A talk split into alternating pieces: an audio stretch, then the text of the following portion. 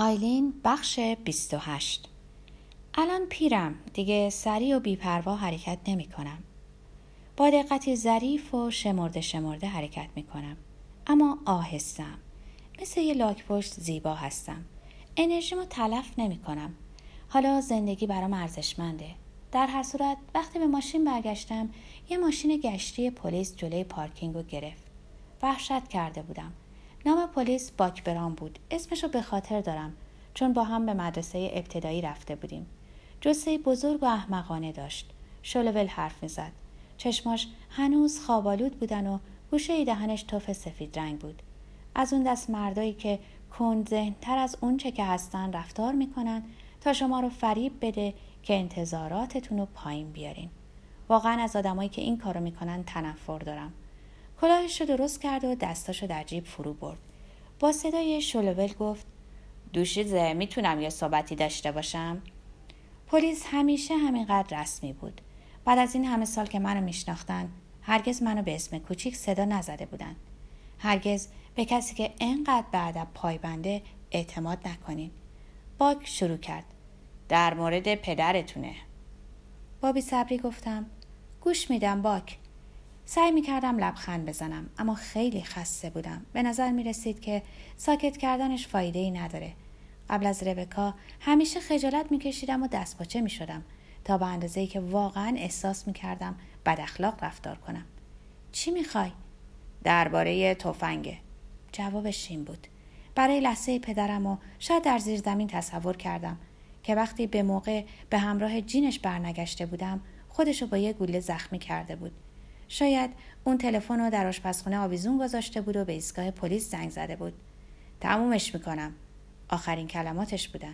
ولی اونو لحظه قبل سر و مرو گنده دیدم که داشت منو عذاب می‌داد. باک در حالی که با حالتی سرزنشآمیز به من نگاه می‌کرد گفت دیشب اومدیم اما شما بیرون بودین. دیروز بعد از ظهر چند تا تماس از همسایه ها و مدیر مدرسه دریافت کردیم که آقای دانلب کنار پنجره نشسته بودن. و تفنگشون رو به سمت بچههایی که از مدرسه به خونه می‌رفتن نشونه گرفته بودن. گفتم اون داخل خودت برو باهاش صحبت کن. یا شاید انقدر هم قاطع نبودم. ممکنه گفته باشم وای خدای من من متاسفم. باک ادامه داد من با پدرتون صحبت کردم و ایشون موافقت کرده بودن اگه شما قول بدین از نامشون استفاده نکنین اموالشون رو برای مراقبت به شما بسپارن. جمله خودشونه. من باید اینو به عهده خودتون بذارم.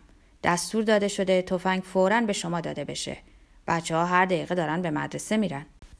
من واقعا معنی این کارا رو نمیفهمیدم. فکرشم نمی‌کردم تفنگ و مسلح شده نگه داره. گمان می‌کردم خیلی بترسه. می‌دونستم هنوز مرتبا اونو تمیز می‌کنه. با گفت وقتتون رو زیاد نمی‌گیره. با من در پیاده جلوی خونه قدم برداشت و از پله ها بالا اومد.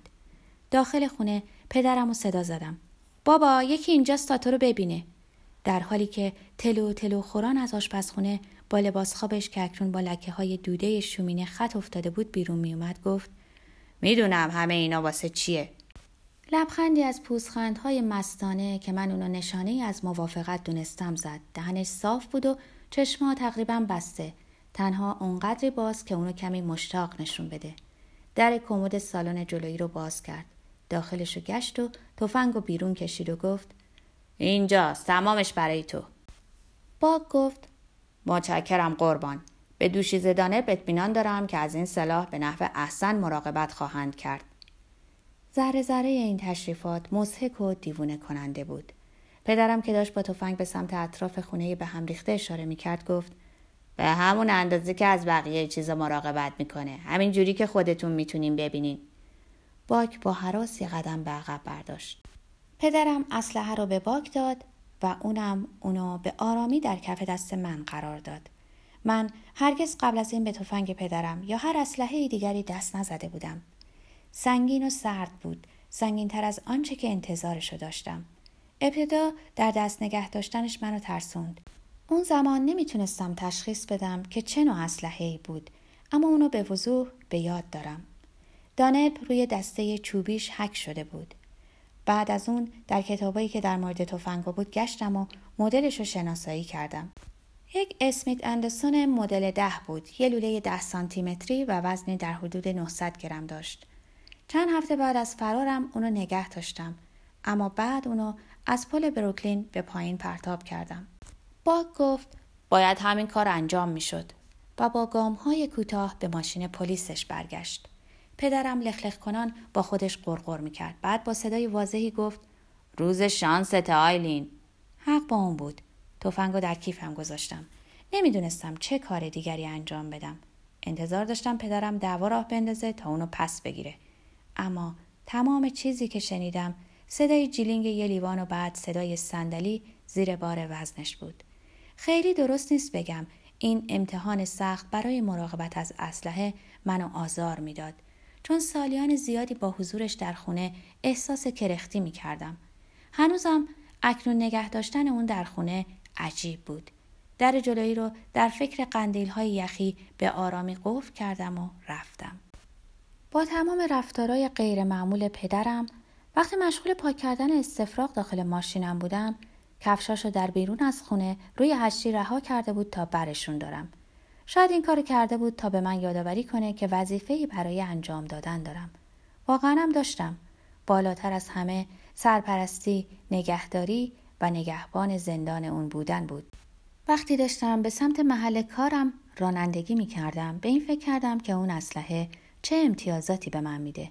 این تفنگی بود که پدرم در تمام سالهای خدمتش در نیروی پلیس اونو به همراه داشت.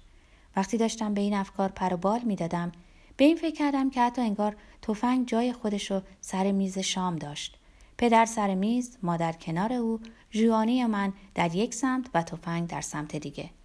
بعد در سالهای پس از بازنشستگی اونو وقتی داشت در خونه پرسه می‌زد از سر شک در جلد چرمیش پنهان می ساخت. پشت یه چراغ قرمز با دقت اسلحه رو از کیفم بیرون آوردم و با خودم گفتم باید اونو در داشبورد بذارم اما وقتی اون موش یخزده رو در اونجا دیدم خلاف اون تصمیم عمل کردم. هنگام رانندگی تفنگ رو روی پام نگه داشتم. با من همون کاری رو کرد که انتظار داشتم با دیگران بکنه. خیالم رو راحت کرد. به من آرامش داد.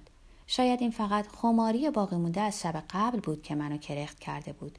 اما وقتی اون صبح به داخل محوطه پارکینگ رسیدم به جای اینکه کیفم و با تفنگ داخل صندوق عقب بذارم با خودم به داخل زندان بردم و اونو روی میز گذاشتم هر بار که دستم رو دراز می کردم تا اونو لمس کنم چرم قهوه‌ای زشتش قلبم از ترس و هیجان به لرزه در می آورد.